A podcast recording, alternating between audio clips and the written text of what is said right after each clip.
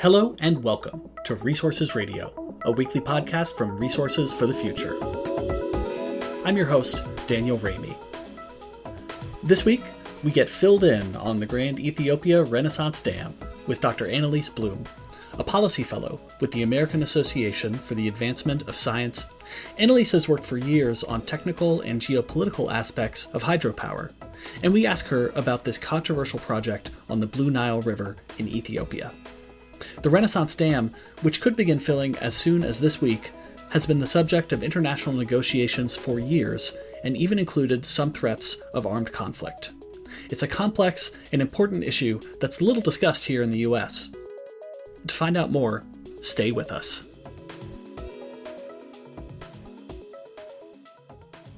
Okay, Dr. Annalise Blum, thank you so much for joining us today on Resources Radio. Thanks so much for having me. So, Annalise, we're going to talk today about the Grand Ethiopia Renaissance Dam, which uh, I know very little about, but I, the little I know is incredibly interesting and intriguing. So, I'm really looking forward to the conversation. But before we get into the details, can you just briefly give us a sense of how you got interested in working on environmental issues? Sure. Yeah. I, I think I've really been interested in environmental issues for as long as I can remember. Um, but I think one experience that was really formative was I actually went to third grade in Monteverde, Costa Rica. My mom was writing a book and she wanted me to learn Spanish. Um, and I went to the Cloud Forest School there, which has a mission to nurture ecologically aware bilingual students. But when I arrived, my friends who were Costa Rican had actually already become fluent in English, and so I didn't end up learning as much Spanish as I had hoped. But I did become really interested in environmental protection. Um, and then in high school, I became really interested in water issues, writing a paper about the Ganges River. And I found the ways culture and politics and science and economics and religion intersected so fascinating. Um, yeah, there are a lot of similar intersections working on the Bay Delta in California, and, and I worked in Dar es Salaam, Tanzania, and Borbón, Ecuador on some projects related to drinking water um, and sanitation. And all of those experiences really helped me realize the ways that environmental protection and human welfare are connected. And, and that's really been the focus of my work and trying to inform improve policy um, to make sure that people in the environment have enough water and are protected from floods. So, my PhD was in environmental and water resources engineering, and I focused on characterizing streamflow variability and ecological impacts, and then did a postdoc at Johns Hopkins. And there, my advisor, Ben Zaitchik, really got me started working on the Grand Ethiopian Renaissance Dam. Um, and it was a really interesting topic that got me excited about all of these complicated issues. Yeah. So, the dam that we're going to talk about today is a dam that is being constructed or potentially being constructed on the Nile River.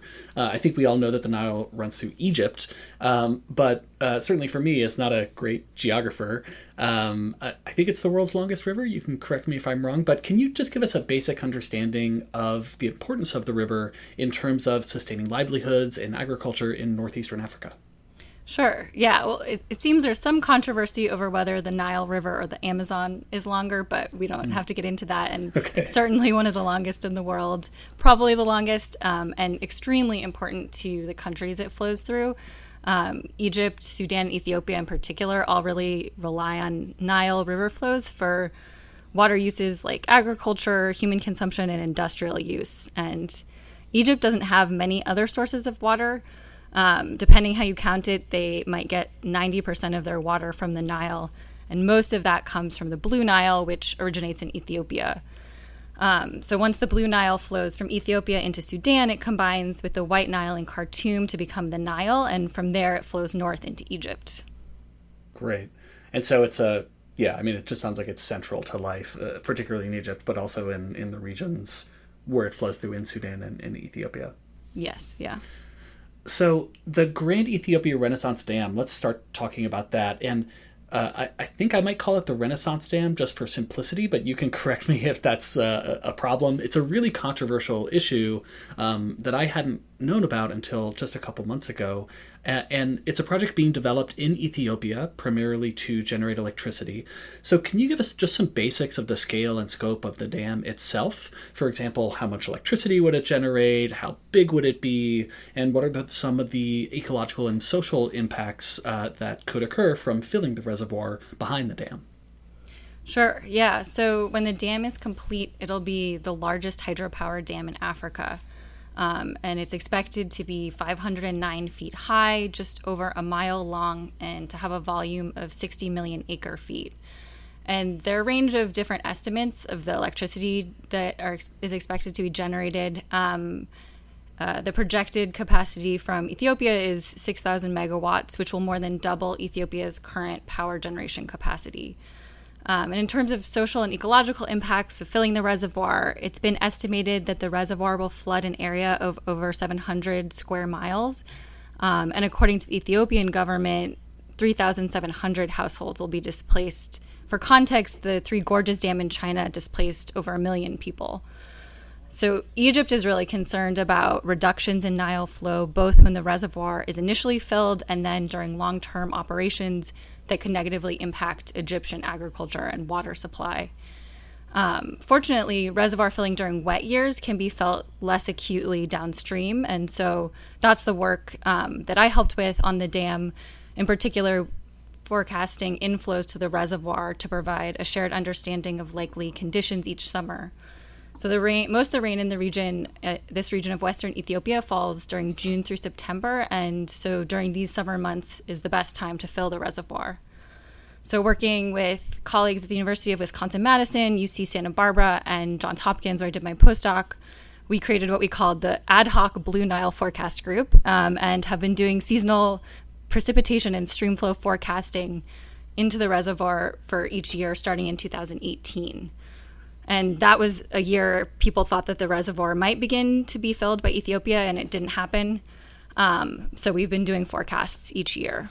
And really, a common regional understanding of how much water is available is a first step towards cooperatively managing the river. But making these seasonal predictions is particularly challenging scientifically just because of the time scale. Yeah. And then making it even more challenging, there's evidence to suggest that relationships that we've been using between climatological predictors of precipitation in the region might have begun to change starting around 2000. Hmm. And is that potentially an impact of climate change or not sure? Yeah, potentially. Yeah, interesting. So you mentioned a couple times the uh, sort of timeline um, during which the reservoir could begin to fill. Um, can you give us a sense of the current status of the project's construction? I, I read news reports um, just in the last week or so uh, that suggested the reservoir could start to fill as early as this week uh, because it's the rainy season right now in Ethiopia. Yeah, yeah, no, that's a good question. They expected the dam to be completed by now. Originally, I think 2017 was the year they thought it would be done, but there have been a number of delays. Um, but even with the dam not completed, Ethiopia can start filling the reservoir. Um, and so, actually, in previous years, the builders worked on sides of the dam, and now the middle section is complete. So, Nile River flow goes through bypass channels at the foot of the structure. And as you mentioned, with the rainy season, um, there's increased river flows, and it's turning out to be a wet year. And so, you'd expect water to start backing up behind the dam, even with the bypass channels open. Um, and so, not surprisingly, there have been a number of news stories the past few days. They have satellite images showing that water is backing up behind the dam. Um, Ethiopia has confirmed the images, but they said that this buildup is just due to heavy rains and that they haven't taken any action to close the sluice gates, which would lead to permanent impoundment of the water. Um, but then Sudan's irrigation minister has said that water levels on the Blue Nile below the dam have begun declining, suggesting that Ethiopia has closed the gates of the dam. Hmm. Interesting. And we should point out that this is very much an evolving issue, right? It's like day to day, we're getting updates and news stories. So it's possible that some of the information we're talking about today could be a little bit out of date. Is that fair to say? Yeah, yeah, it's definitely happening right now. Yeah, interesting. Well, uh, so so we're going to focus more on the big picture now, rather than trying to understand the snapshot of what's happening at this very moment. Um, can you give us a sense of what are the main motivations for the Ethiopian government uh, in building this dam? Obviously, the generation of uh, electricity, doubling their power capacity, that's got to be a huge motivator. Um, but are there other you know major factors at play for the government? And also, what's the perception of the project inside Ethiopia? My again casual reading on the topic uh, has led me to think that it's it's a very popular project and that it's sort of seen as a patriotic endeavor uh, by many Ethiopians. Yeah, no, I think you're really right on that. Um, the the main motivation the Ethiopian government has given for building the dam is power production to increase electrification, accelerate industrialization, and, and to sell power to neighboring countries. And the Ethiopians feel the dam is essential to moving a lot of the country out of poverty. Um, and as you mentioned, extremely popular um, within the country and seen as a point of national pride and self determination. And the dam has been estimated to cost more than $4 billion, but was self financed by Ethiopia. So they sold bonds, and there's reporting to suggest that some workers contributed a fixed portion of their paychecks every month to fund the dam. Um, and it's, yeah. Also interesting to note, Ethiopia is a really highly divided country. So actually, this dam is a huge issue that is able to unify different ethnic groups across the country that's interesting. So within the country, there are considerable divides along ethnic lines or maybe political lines, but there is yeah strong unification behind this project. Uh, you know, just that's maybe a little bit of information from the Ethiopian perspective, uh, but when we think about uh, the perspective from Egypt or Sudan, uh, the dam might be seen quite differently. So, can you talk a little bit about uh, some of the concerns that those other countries and maybe Egypt in particular have voiced uh, with regard to the project? Sure. Yeah, it's it's been very uh, contentious. Egypt has declared the dam to be an existential threat, including at a UN Security Council meeting a few weeks ago. Um, and there are lots of news stories with reporting that. And Egypt has warned that that filling the reservoir will heighten tensions and could provoke destabilizing regional conflict. And actually, so back in 2013 the Egyptians were in a government meeting um, and didn't realize that they were on live TV and were recorded proposing military action against Ethiopia over the dam. Um, but the real issue is Egypt relies on the Nile for the vast majority of their water supply, and, and they're really worried about Ethiopia having greater control over that. Um, in particular, Egypt is concerned about meeting water demands of their growing population, which is already a challenge and expected to become even more uncertain and difficult with climate change. And specifically, Egypt has expressed um, substantial concern over how the dam is going to be managed and whether it'll be detrimental to water supply, particularly during droughts. Um, that's something that is a contentious issue. How will limited available water be managed? And how will hardship, if there is a drought, be allocated across Ethiopia, Egypt, and Sudan? Um, are some big issues that haven't been resolved, and but there are also impacts on Sudan, um, both positive and negative. And Sudan's kind of caught in the middle, both literally, geographically, and and figuratively with with all of this. Um, Sudan relies on flood, recession, agriculture, and changing the variability of the Blue Nile flows into Sudan is likely to have big impacts on that. Um, it could also be detrimental to fish populations, which are really sensitive to temperature. So, mm. if water is released from the dam only from the bottom gates, that water could be really cold, um, which can be problematic for fish. But there are also benefits to Sudan um, of the dam that have been raised uh, that could mitigate harmful flooding, control sediment, and possibly even expand irrigation opportunities in Sudan. Hmm. That's interesting. You mentioned one term that I uh, that I wasn't familiar with, which is flood recession agriculture. I'm guessing in my head what that means, but if you could just explain it, that would be useful. Yeah, I I also am not an expert, but from what I understand, pulses of flood waters is key to the the productivity of those crops. Right. Yeah, I'm sort of imagining like the Mississippi Delta in the US, right? And before it was as levied and dammed as it is today, there would be kind of regular floods that would help nourish the soil. Is that kind of the right concept to be thinking about? Yeah, I think that's a good explanation. Okay, great. I hope certainly uh, listeners please don't quote me on that because I'm the furthest thing from a hydrologist or a soil expert, but um, hopefully that's at least gets us in the ballpark. So now that we have a sense of kind of the geography, the pros and cons from different parties' perspectives, can you tell us a little bit more about the negotiations that have been going on for, for a number of years? Um, in particular, just you know, give us a sense of what the current status is today, who some of the intermediaries are, and what some of the major steps on the timeline have been. Yeah, um, so it's been a long process. Uh, Ethiopia announced the project in 2011, and over almost last decade, they've had tripartite talks between Ethiopia, Egypt, and Sudan. Um, in 2015, the countries signed a declaration of principles, which included ones on cooperation and not to cause significant harm. And at the time, Ethiopia's prime minister said he wanted to reassure the other countries that the dam wouldn't significantly harm downstream users' water rights. Um, and the talks have really ramped up in the last year as um, there are concerns that the reservoir would begin to be filled. Uh, talks have been hosted recently by the US, the World Bank, and the African Union. Um, and as I mentioned, there was this um, discussion about the topic at the UN Security Council. Uh, they've made a lot of progress. So, 90% of the technical issues have been reported to be resolved, and these include things like first filling of the reservoir, dam safety, um, environmental and social issues, and exchange of data.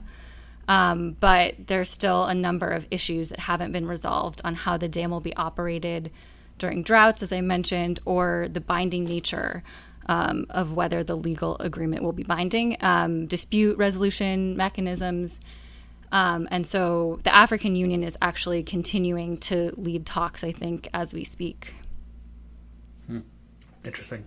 And the U.S. is participating as a, an observer in, in that process or a participant, or can you characterize kind of the U.S. role?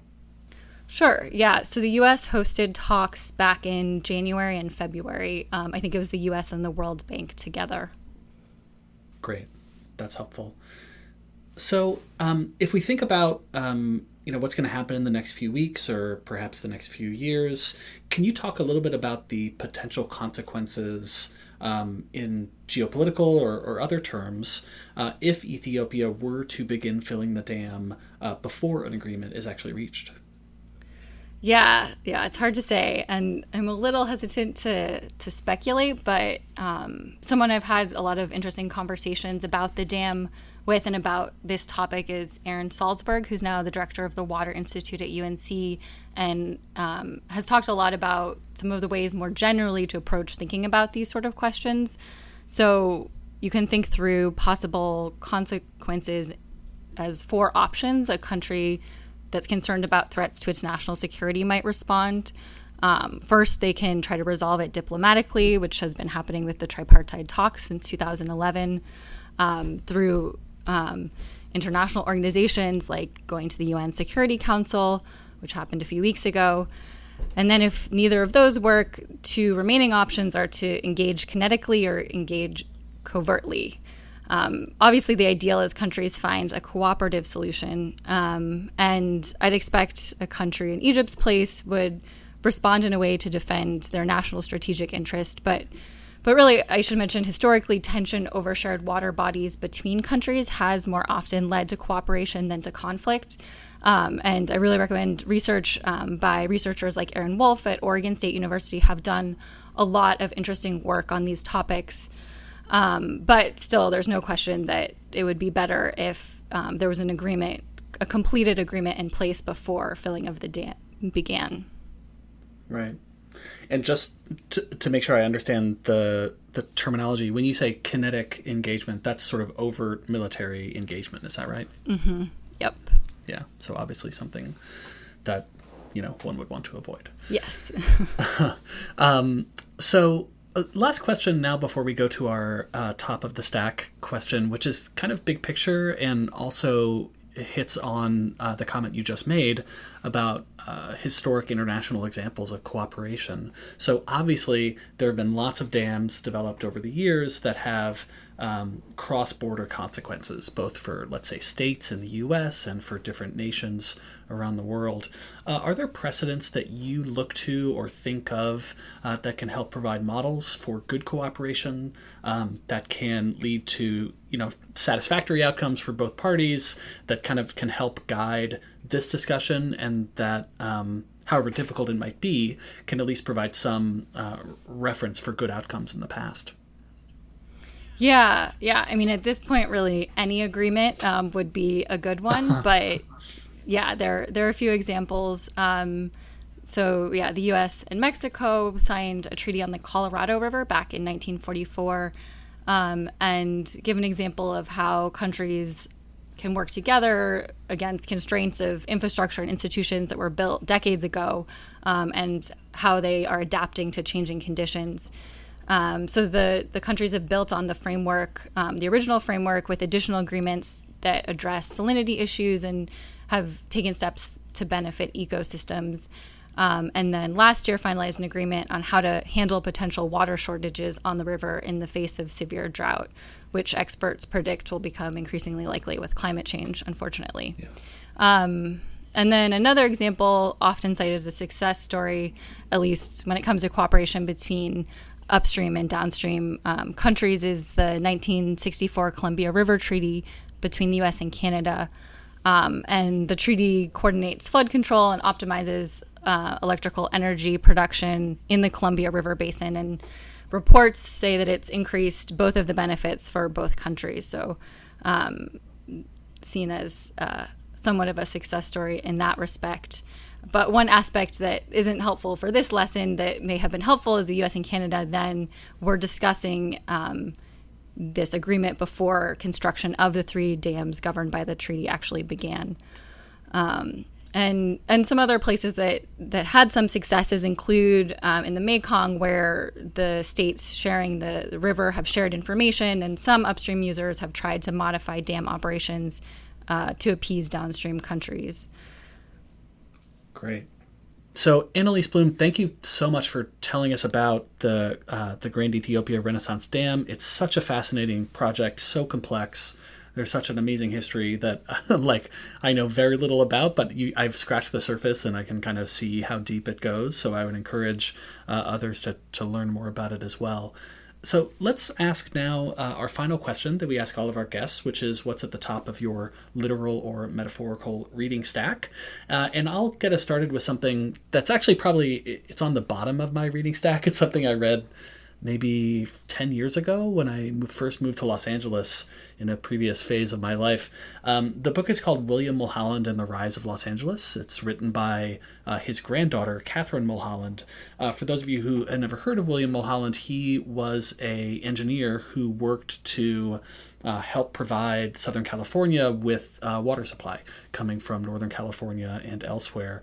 Um, and there's a lot of really fascinating history around that, really troubling history in some cases. Um, but the book is really it's kind of a history of los angeles uh, in the san fernando valley uh, and other uh, southern california you know parts of william mulholland's life are kind of fictionalized in the movie chinatown which is one of my favorite movies and um, it's just a fascinating book to learn about um, the development of water resources in the american west um, so i was thinking about that in preparation for our conversation today but annalise how about you what's on the top of your stack well, that sounds really interesting. I'll, I'll have to I'll have to look into that. Um, I guess so. For me, uh, I recently watched a movie called Timbuktu, um, which focuses on the occupation of Timbuktu, Mali, by an Islamist group, but is also really about the challenges of managing scarce water resources between different groups, including herders, farmers, and fishermen. Um, and I saw it recently, but it's from a few years ago, and actually was nominated for uh, Academy Award for Best Foreign Language Film, I think back in 2015.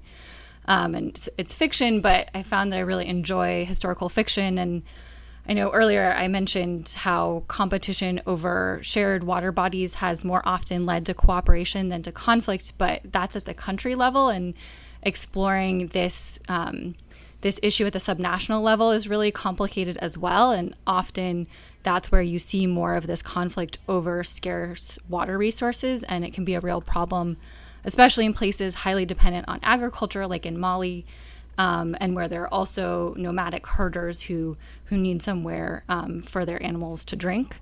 So determining water rights and allocation of resources between the two groups can get really complicated. Um, and then bringing in these extremist groups who can take advantage of natural resource challenges to strengthen divisions between the groups and try to recruit new members.